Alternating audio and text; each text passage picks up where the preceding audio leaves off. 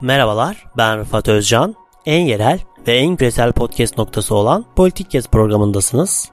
Bu programda ülkemizde ve dünyada meydana gelen gelişmeleri, iletişim, sosyoloji ve siyaset gibi alanlar üzerinden konuklarımla birlikte geniş bir perspektifle ele alıyorum. Haydi başlayalım.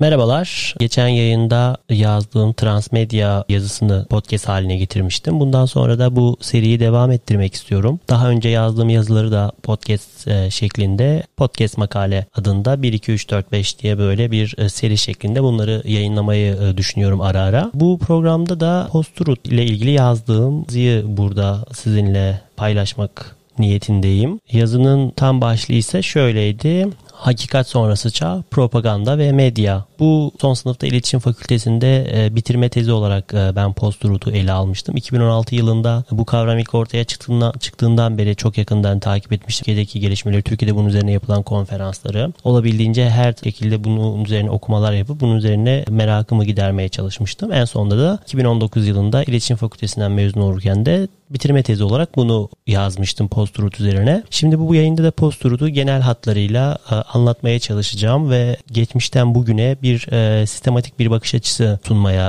e, çalışacağım. Öncelikle yani ben Bilim ve Sanat Vakfı'nda yıllar önce 2012-13 yıllarında e, ders alırken Mustafa Özel Hoca'nın verdiği bir örnek vardı. Bir olaya nasıl yaklaştığınız sizin hangi bakış açısında hangi kafa yapısında daha yakın olduğunuzu e, gösterir demişti.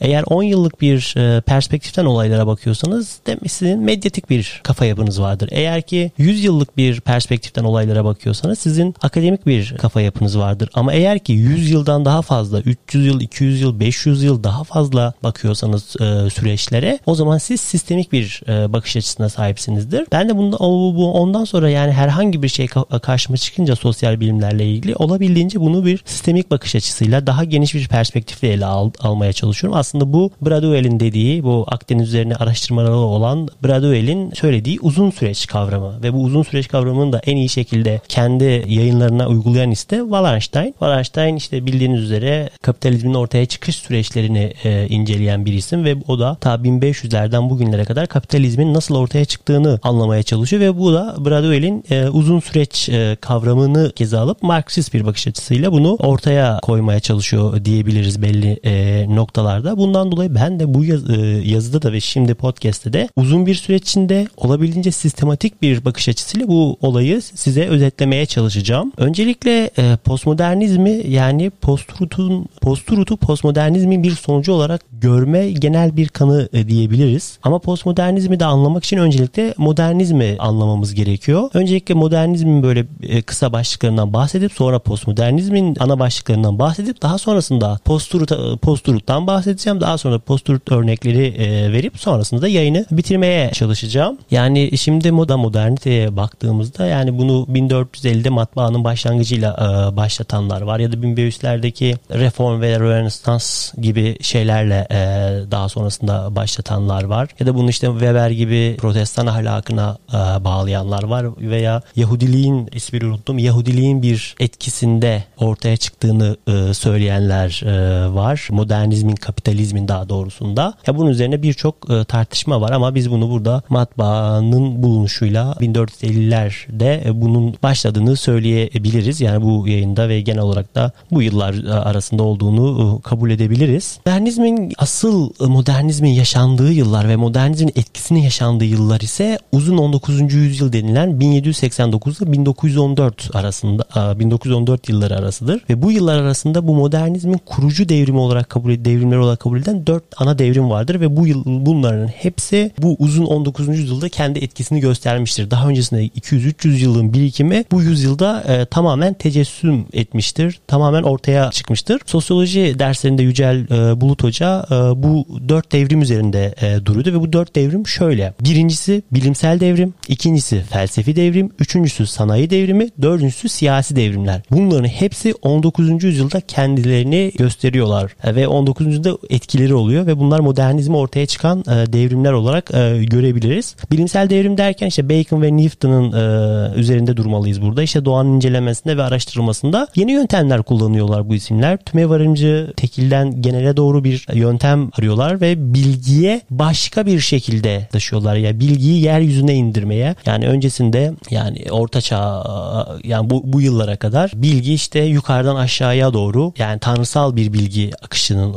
olduğunu söyleyebiliriz. Tanrı var Tanrı'nın elçisi var. Elçiden din adamlarına, din adamlarından sıradan insanlara gelen bir süreç var. Ama e, artık bu Bacon'larla beraber e, bilginin yeryüzüne indiği ve bilginin yeryüzünde üretildiği ve Tanrı'nın dahil herkesin o bilgilerle tanımlandığı bir e, sürece başlıyoruz. Artık 17. yüzyılın sonlarına doğru geldiğimizde ansiklopedistler diye bir akım ortaya çıkıyor ve ansiklopediler yazılıyor. Her şeyle ilgili bilgiler, her türlü konuyla ilgili geniş geniş ansiklopediler yayınlanıyor ve artık 17 yüzyıla özellikle 18. yüzyıla geldiğimizde artık Tanrı T harfinde tanımlanan bir şeye dönüşüyor diyebiliriz. Yani artık Tanrı'yı da yüzünde kendilerinin e, tanımladığını söyleyebiliriz. Bu bilimsel devrimin geldiği süreç içinde ya tabii ki bu felsefi devrimle de alakalı. Bu da yani 17. yüzyılın aydınlanmacı ve e, aydınlanma felsefesinin etkisinden burada bahsediyoruz. Yani burada felsefi devrimde bireyci, layık ve özgürlükçü bir anlayışın ortaya çıktığını artık e, toplum sözleşmecilerinin ortaya çıktığı bir e, süreçten bahsediyoruz. İnsan sanayi devrimini zaten bildiğimiz üzere İngiltere'de ortaya çıkıp ve tüm e, üretim süreçlerini değiştiren bir piya e, dönüşüyor. Ve en sonunda da tabii ki siyasi devrimlerden e, bahsetmemiz gerekiyor. Burada Amerika, İngiltere ve e, Fransa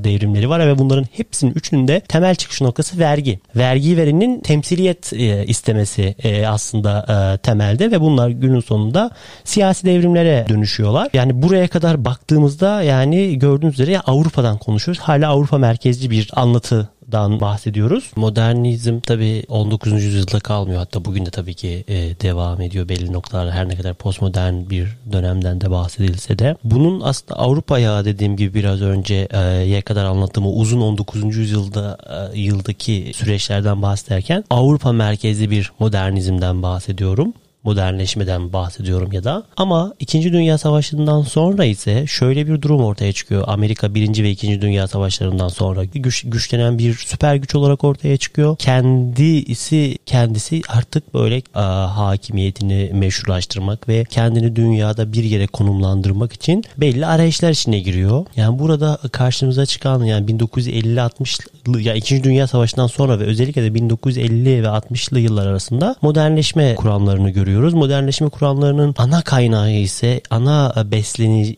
beslenen isim ise Talcott Parsons. Talcott Parsons bu modernleşme kuramlarını ortaya koyan isim. Yani bu da aslında yani o 19. yüzyıldaki modernleşmeye benzer modernleşme bakış açısı ilerlemeci bir bir bak, ilerlemeci bir e, modernleşme e, bakış açısı ortaya koyuyor. İşte biz bu, bu bunları yaptık. Eğer siz de bu bunları yaparsanız bu süreçlere gelirsiniz. Siz de Amerika olursunuz. Uzun 19. yüzyılda ise ise siz de İngiltere olursunuz, siz de Fransa olurdunuz e, deniyordu. Dediğim gibi yani böyle kuramların ya da modernleşmenin gidişatı Avrupa'dan Amerika'ya kaymış gibi oluyor İkinci Dünya Savaşı'ndan e, sonra. Talcott Parsons aslında Amerikan siyasetine ya da Amerikan devletine ya da Amerikan toplumuna bir entelektüel argümanlar sunuyor modernleşme kuramlarıyla beraber. Ondan sonra işte Fukuyama ya da Fukuyama'dan sonra gelen Huntington aslında bunların da temelde yaptığı şey Amerikan toplumuna, Amerikan devletine entelektüel argüman üretmek bir yerde yani Soğuk Savaş'tan sonra tarihin sonunu e, ilan ederken Fukuyama işte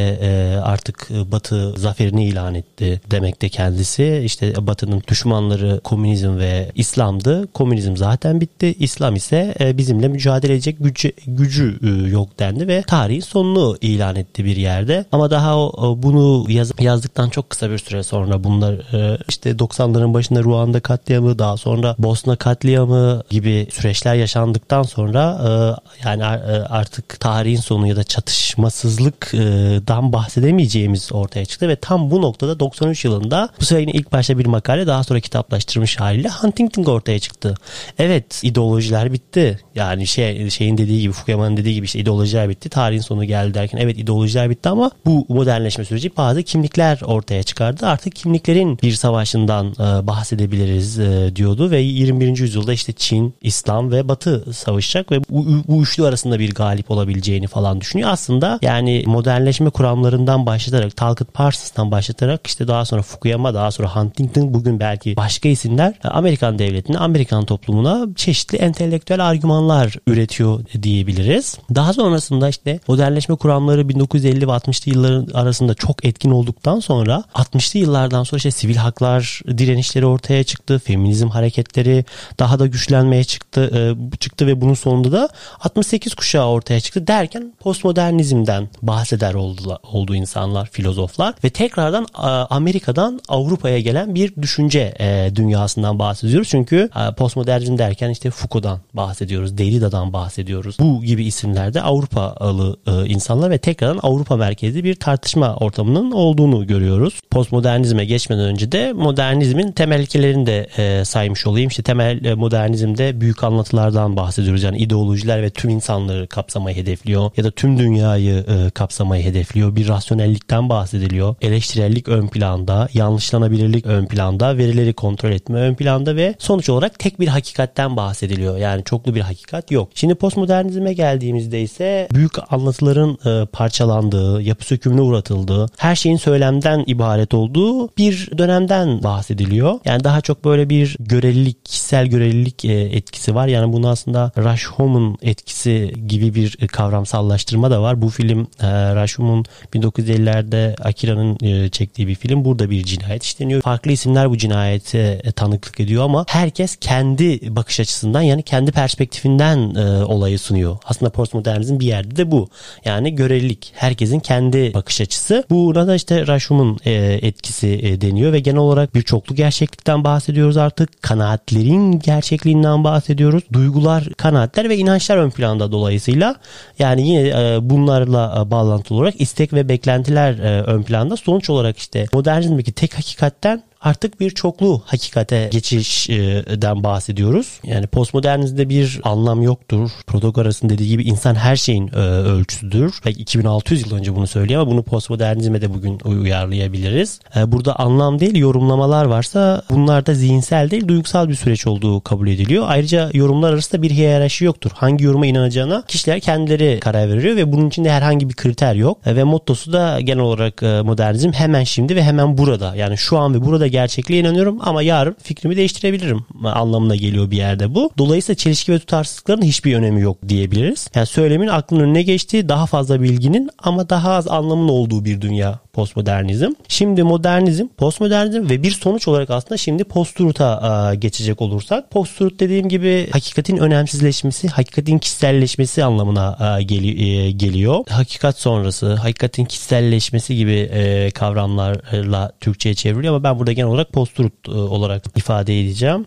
Dünyada işte bu 2016 yılında ilk olarak e, yılın kelimesi seçiliyor dediğim gibi ve bu yılın kelimesi seçilirken diğer yılın kelimesi adayları ise işte aşırı sağın yükselişini temsil eden All Right ve Brexit'i savunan kişi anlamına gelen Brexiter e, da diğer adaylar arasında da aslında post-truth, All Right ve Brexiter birbiriyle çok fazlasıyla alakalı şeyler. Yani bunların hepsinin bir oluşumu ve bir üst çatı ismi olmuş gibi. 2015 yılına göre 2000, 2000 kat daha fazla kullanılmış Oxford'un söylediğine göre. Bu var söylem olarak. Daha önce bu isim isimlendirilmişti daha öncesinden de. Yani mesela bazı farklı isimler vardı işte mesela hakikatin çürümesi diyen vardı, sahte haber çağı diyen vardı, alternatif gerçeklik diyen vardı, nesnelliğin ölümü, uzmanlığın ölümü, kalabalık, kalabalıklığın bilgeliği ya da prefaşizm gibi söylemler de var burada. Şimdi şöyle bir durum da var. Mesela pek ilk kullanımı ne zamana bak olduğuna baktığımızda işte Steve Tasic diye bir oyun ve senaryo yazarının 1992 yılında The Nation dergisindeki makalesinde kullanıyor. Orada Watergate sendromundan bahsediyor. Yani bu e, Nixon döneminde yaşanan ve Reagan dönemindeki İran Gate olayından bahsediyor. Watergate sendromu derken insanların o dönemde gerçekleri değil, gerçekleri duymak istemediğini e, söylüyor. Yani ülkelerinin güçsüz ve zayıf olduğunda, olduğunu duymaktansa yalanları duymayı tercih ettiğini söylüyor. 1986 yılında yaşanan İran Gate olayında ise e, Reagan üzerinden çeşitli örnekler veriyor ve bunun e, Amerika gizlice İran'a silah sattığı ortaya çıkıyor bu İran Gate olayıyla beraber. Daha sonrasında bunu kabul eden Reagan çıkıp aslında şöyle bir açıklama yap, yapıyor. Kalbi kalbim ve en iyi niyetim halen e, bunun yani yaptığım işin e, doğru olduğunu söylüyor. Ancak gerçekler ve kanıtlar bana böyle olmadığını gösterdi. Yani aslında burada 30 30 yıl önce 2016 yılından 30 yıl önce 1986 yılında post-truth'un bir tanımını bize veriyor diyebiliriz yani. Gerçekler de kanıtlar değil. Yani kalbinin ve iyi niyetinin daha ön plan olduğunu ön planda olduğunu bize gösteriyor. Yani gerçekleri önemsemediğini ve duyguların daha çok önemsediğini söylüyor. Daha sonrasında bu daha sonrası 2004 yılında Ralph Keyes diye birisi Hakikat Sonrası Çağ diye bir kitap yazıyor. Bu Türkçe'de 2017 yılında çevrildi. O da şu şekilde tanımlıyor post-truth'u. Nesnel hakikatlerin belirli bir konu üzerinde kamuoyu, kamuoyunu belirlemesinde duygulardan ve kişisel kanaatlerden daha az etkili olması durumu. Yani nesnelliğin e, kişisel kanaatlerin gerisinde kalması. Yani akıl yerine duygular, bilgiye dayalı olmayan. Peki en çok post-truth e, söylemini kullananlar kimler? Bunlara baktığımızda yani e, ilk şuraya kadar anlattığında daha çok sanki siyasetçiler bunu kullanıyormuş gibi bir intiba var ama aslında e, Ralph Keyes hayır bunu böyle olmadığını söylüyor. Kurumsallaştıranlar sadece liderler değil. Araştırmacı gazeteciler bunu yapabilir. Üniversite hocaları bile yap, bunu yapabilir. Din adamları ve önemli edebiyatçılar bunu yapabilir. Şöyle bir post-truth üzerine 2017 yılında yapılan bir konferans vardı Kadir Has Üniversitesi'nde. Orada şöyle bir örnek verilmişti. Koko diye bir orangutan e, var ve bu 80 IQ'ya e, sahip bir e, hayvan ve işaret diliyle iletişim kurabiliyor. Ve sonradan şeyi fark ediyorlar ki ne kadar çok fazla kelime öğretirlerse buna o kadar fazla yalan söylüyor. O kadar fazla aldatıyor ve buradan da şunu çıkarabiliriz yani genel olarak yani bilgi birikiminin artmasıyla bilgi birikimi arttıkça insanların manipülasyon ve insanları aldatma gücü de artıyor. Ve ben buna şahsen genel olarak katılıyorum yani. Ya her hele ki birisi böyle bir noktada ne hakim bir pozisyondaysa karşındaki aa bu karşısındaki bir hocaysa bir iktidar durumundaysa herhangi bir konuda ya o insan sizi istediği gibi manipüle edebilir, istediği gibi yönlendirebilir. Eğer siz yeterince bir bilgiye ya da onun da çeşitli sorularla ya da onu zor durumda bırakacak e, bir e, argüman geliştirmez iseniz post-truth evrenine bakalım. Post-truth evreninde özel ön, öncelikle bunun post-truth dönemini oluşturan nedenlere bakacak olursak birinci olarak işte düşünsel bir kaynağı var postmodernizmden işte Foucault ve Derrida gibi Nietzsche gibi isimlerin söylemlerinden bir bakış ortaya koyabilir. İkinci olarak geleneksel medyanın düşüşü ve sosyal medyanın yükselişiyle beraber haber kaynaklarının çoğalması durumu var. 2004 ve 2006 e, yıllarındaki o sosyal medyanın Facebook'un daha sonrasında Twitter'ın ortaya çıkmasıyla haber kaynakları inanılmaz şekilde e, değişiyor. Bu geleneksel medyayı bugün de yaşadığımız üzere e, fazlasıyla geriletiyor. Üçüncü olarak da kurumsal olana genel olarak bir azalma var. Kişisel söylenmelerin ve kanaatlerin arttı, arttı ve seçkin düşmanlığın olduğu bir dönemdeyiz. Yani bu 2016 yılında bir de Cambridge Analytica skandalı yaşandı bildiğiniz bildiğiniz üzere. Yani bütün bunların üzerine. Cambridge Analytica'yı anlatmadan önce ya kısaca şunu aslında yani çok fazla üzerine durmayacağım. Sadece örnek verip geçeceğim ama bir insan temelde bir insan neler yaptığına baktığımızda insan hareket eder, alışveriş yapar ve gözlem yapar. Dördüncü olarak insanın ya tabii ki düşünür falan. Yani dışsal olarak baktığımızda bunları söyleyebiliriz. Ama Google dünyası, Facebook ve algoritmalar artık bizim her hareketimizi, her alışverişimizi ve her yaptığımızı gözlemleyecek bir güce ulaştı. Yani insanın temelde yapabilecekleri bazı hareketsel durumları artık e, yapay zeka ile analiz edebilecek güce e, geldiğini e, görüyoruz bu araçlarla ve Cambridge Analytica ile beraber de insanlar bu yolla manipüle edilebildiler ve seçimlerde yönlendirilebildiler. Bu post-truth evreni, evreni için önemli olan bir başka kavram ise filtre balonu. Yani bu Cambridge Analytica'nın gücü aslında yani şu anki post-truth durumundan da bahsedebiliyorsak yani bu sosyal medya ile beraber aslında bir filtre balonu sayesinde bu olabiliyor. Filtre balonu tanımlarken mahalle baskısı örneğini vermek istiyorum. İşte Çeri Şerif Mardin 2007 yılında Ruşen Çakır'a verdiği röportajda mahalle baskısı e, kavramından bahsediyordu. Yani kendi mahallesinin baskısından dolayı bazı insanlar her şeyi rahatlıkla söylemediğine atıf e, yapıyordu. Ama 2011 yılında ise El, El Pariser diye bir adam da e, filtre balonu diye bir şey söylüyor. Aslında mahalle baskısının dijitalleşmiş versiyonu diye diyebiliriz. Yani dijital dünyaya uyarlanmış hali diyebiliriz bunun için. Öyle bir durumdan bahsedebiliriz. Yani filtre balonlu yani herhangi e, şöyle bir durumu var. Şöyle bir örnekle söyleyebiliriz. Yani bunu bir hocamız örneklemişti. Yani Sivas Spor Sivas Spor'u sevenler derneğinde derneğinde Facebook grubunda Sivaslara küfür edemezsiniz. Yani filtre balonu aslında budur. Yani bir yandan da ve bu filtre balonunda kendi ön yargılarımızı kanaatlerimizi, inançlarımızı ve görüşlerimizi onaylayan bir evrenden bahsediyoruz. Ve bunu herhangi bir şekilde yanlışlayamıyoruz ya da doğrulayamıyoruz. E, böyle bir e, evrenden bahsediyoruz ve bu evrenin içine bu algoritmaların manipülasyonu ile beraber de istediğin gibi insanlar yönlendirilebiliyor. Burada bir eleştirile, eleştirellik yok. Taraflar dediğim gibi sen, e, kendi sağlarına sonsuz bir güven duyuyorlar. Karşılarına nefret ya da küçümsemeyle bakıyorlar. Bir önce de bahsettiğim gibi herhangi bir şeyi doğrulatma da yanlışla, yanlışlama mümkün değil. Bu çerçevede önüne çıkan e, pay, e, postu birey paylaşıyor ve yalanlar her seferinde daha da fazla yayılıyor. Her seferinde yeniden yeniden üretiliyor. Liderler de aslında böyle bir kitleye konuşuyor. Her parti kendi filtre balonunu oluşturuyor bir yerde. Peki Rusya bu, bu işin neresinde? Rusya'da bildiğiniz üzere yani 2016 yılındaki e, seçimlere yönelik bir plasyon yaptığına dair derin şüpheler vardı ve Amerika yani Trump seçildikten sonra 4 yıl boyunca bu aslında tartışıldı. Burada bir Vitaki Bespalov diye bir isim var. Petersburg'daki troll fabrikasında çalıştığını iddia ediyor ve hiç bitmeyen yalanlar dünyası olarak burayı tanımlıyor. Birinci kat işte yalan haber yazılıyor. ikinci katta bunlar linkleniyor. Üçüncü katta ise haberler hakkında yorumlar yapılıyor diye tarif ediyor burası. Yani 2015'ten beri Trump yanlısı hesaplar var ve Rusya'nın 15 seçime e, müdahale ettiği iddia ediliyor. Russia Today ve Sputnik üzerinde de çeşitli manipülasyonlar yapıldığı söyleniyor. Burada önemli bir isimden bahsetmek istiyorum. Yani Putin'in Rasputin'i ya da Putin'in bazıları Göbels'i de diyebilir. Vladislav Surkov şu an görevde değil bildiğim kadarıyla Putin'in medya algısını veya propagandasını yöneten isim olarak lanse ediliyor. Önceki Göbels'in e, şeyinden bahsedersek propaganda modelinden o akla değil ve duygulara hitap eder. Tekrarlanmış kalıplar ve formüller kullanır. Sürekli olarak rakiplerinize saldırın der ve halkta onları içsel olarak tepkisellik yaratacak ifadeler kullanın der. Zeynep Tüfekçi e, bu var. Amerika'da şu an bir Türk e, araştırmacı ve e, Maryland Üniversitesi'nde sanırım.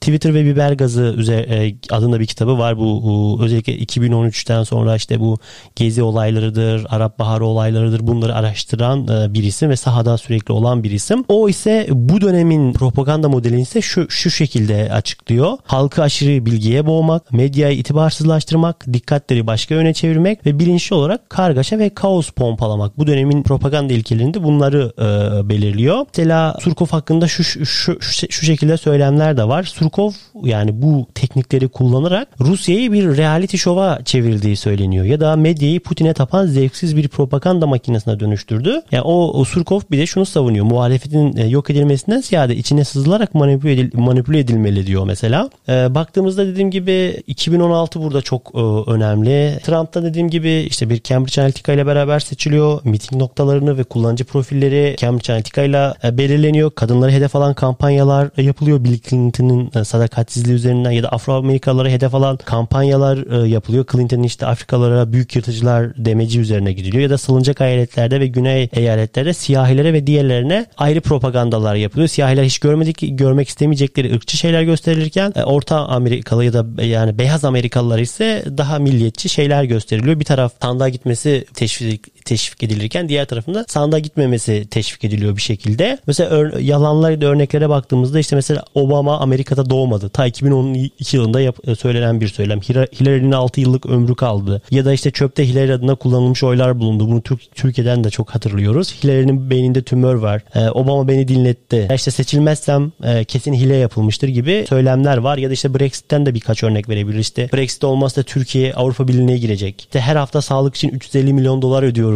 e, gibi söylemler kullanılıyor. Sonra ortaya çıktı ki ödediğinden kat ve kat fazlasını İngiltere alıyormuş mesela 350 milyon sterlin e, yerine. Öyle bir e, durum var. Başta da bahsettiğim gibi biraz işte mesela o 1500'lerde bir düşünsel kopuş vardı. Yani Tanrı'dan gelen bilgi vardı, elçi vardı. Elçiden de insanlara, e, din adamları ve insanlara yayılan bir bilgi hiyerarşisi vardı. Daha sonra onun yerine işte rasyonel bir e, bilgi hiyerarşisi, kurulmaya kondu ve bir düşünsel kopuş oldu Bacon'larla beraber.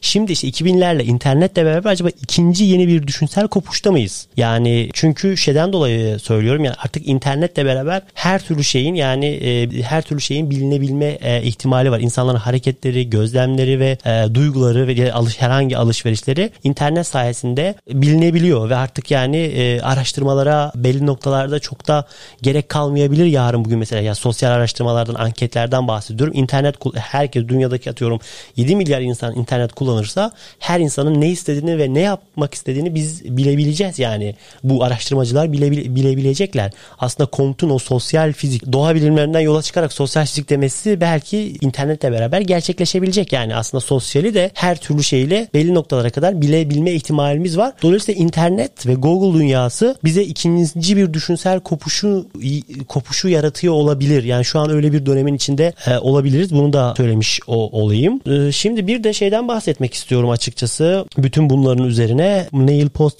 Postman'dan bahsetmek istiyorum. Kendisi 1985 yılında Televizyon Öldüren Eğlence adında bir kitap yazıyor ve bu kitapta temel şeyi e, e aslında 1984'te Cesur Yeni Dünya'yı karşılaştırıyor. 1984'ün bitmesini bekliyor ve tam 1985 yılında Televizyon ve Öldüren Eğlence kitabını yazıyor ve bunları karşılaştırıyor ve 1984'ün yanlışlandığını ve kendisinin ise Cesur Yeni Dünya'nın e, ortaya e, çıktığını, Cesur Yeni Dünya'nın daha haklı olduğunu e, ortaya koyan bir tez ortaya koyuyor ki ben de bugün böyle olduğunu düşünüyorum. Yani 1984'e baktığımızda işte mesela yani e, devlet olarak SSCB var. İşte hakikatin e, bizden gizlenmesinden korkuyor e, Orwell. Bilgiden mahrum bırakmadan korkuyor. Tutsak bir kültür haline geleceğimizden gelece geleceği korkusu var.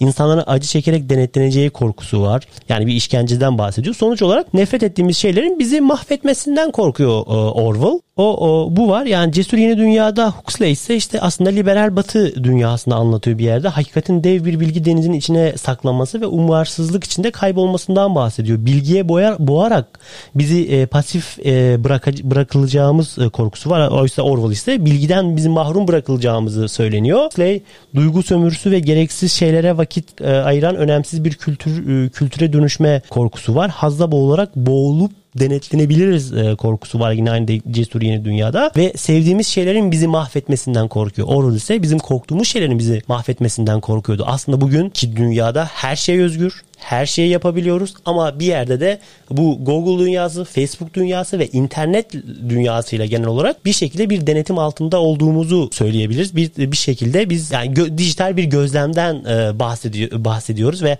her şeyimizin aslında ifşa olduğu, her şeyimizin hiçbir şeyin gizli kalmadığı, belki özel hayatın bir anlamının kalmayacağı bir döneme doğru gidiyor da olabilir. Dolayısıyla da Orwell'dan ziyade Huxley'in bugünün dünyasını daha iyi tarif ettiğini ben de e, düşünüyorum Neil Postman gibi. Bunu söyleyebilirim. Ya örnekler olarak da şeyleri söyleyebiliriz. İşte mesela düz dünya iddiacıları var. işte aşı karşıtlığı var. Küresel ısınma karşıtlığı var. Bunlar da dediğim gibi post söylemlere genel olarak e, örnek e, olarak verilebilir. Nasıl mücadele edilmeli? Genel olarak işte yani teyit siteleri e, mevcut Türkiye'de de. Doğruluk payı ve teyit. E, doğruluk payı biraz daha geri planda kalsa teyit güzel işler e, yapıyor. Belli noktalarda eleştirilecek noktaları olsa da teyit genel anlamda e, Türkiye'de güzel işler işler yapıyor ama artık yapılan son araştırmalara göre teyit edilen bilgilerin de e, aslında bir yerde çok fazla işe yaramadı. Çünkü insanlar evet teyit etsen bile yine inanmak istediğine e, inanıyor. Böyle bir e, durum da var. Yani genel olarak da işte herhangi bir şey e, karşımıza çıkınca medya okur yazarlığının daha çok gelişmiş olması gerekiyor. Kaynak kim? Ona bakmamız lazım. Farklı kaynaklardan teyit etmemiz lazım. Kaynağın güvenilirliğini test etmemiz gerekiyor. Yayınlanma tarihine bakmamız gerekiyor. E, mesela yazarın konu hakkındaki uzmanlığını değerlendirmemiz gerekiyor. Bu bizim önceki bilgilerimizle uyu, uyuşuyor mu ve en sonunda bu gerçekten gerçek olabilir mi diye sormamız gerekiyor. Bu şekilde e, bir noktaya kadar mücadele edebiliriz. Birkaç tane de kitaptan bahsetmek istiyorum bu anlamda. Mesela Richard Sennett'in Kamusal İnsanın Çöküşü kitabı. Ondan sonra Can Yayınları'nın yan e, yayın evi olan Telek'ten çıkan Hakikat Sonrası adında bir kitap var. Yine dediğim gibi Rahat Keyes'in Hakikat Sonrası Çağı kitabı var. Yalın Alpay'ın Yalın'ın Siyaseti kitabı var. Yine e, Doğan kitaptan çıkan Hakikatin Ölümü Trump Çağında Yalancılık Sanatı diye bir kitap var. Film olarak da bahsettiğim Rashum'un e, filmini önermek isterim. Onun dışında da Netflix'te Get Me Roger Stone diye bir belgesel var. Roger Stone ta Nixon'dan Nixon'dan bugüne kadar tüm neredeyse e, Cumhuriyetçi başkanların bir şekilde siyasal iletişimcisi olmuş ve Trump döneminde de etkili bir isim. Onu izlemenizi tavsiye ederim. Onun dışında tabii ki The Great Hack var. Onu e, izleyebilirsiniz. Ya da Ben Devrini yine e, öneririm. Ondan da Hipernormalizasyon var. 2015'de 16'da çıkmış. Öneririm. Yine TED'de iki tane konuşma önermek istiyorum. Zeynep Tüfekçi'nin TED konuşmasını ve Eli Pariser'in e, Fitre Balolu anlattığı konuşmayı da izlemenizi öneririm. Bunların linklerini de paylaşmaya e, çalışacağım. Beni dinlediğiniz için çok teşekkür ederim. Bundan sonra dediğim gibi yazılarımla e, podcast makaleler olarak yayında olmaya devam edeceğim. Bir sonraki yayında görüşmek üzere. En yerel ve en küresel podcast programı Politik Kesti dinlediniz. Bizi Spotify, Apple, Google Podcast üzerinden ve sosyal medya hesaplarımızdan takip etmeyi unutmayın. Yeni başlıklar ve konuklar için kulağınız bizde olsun.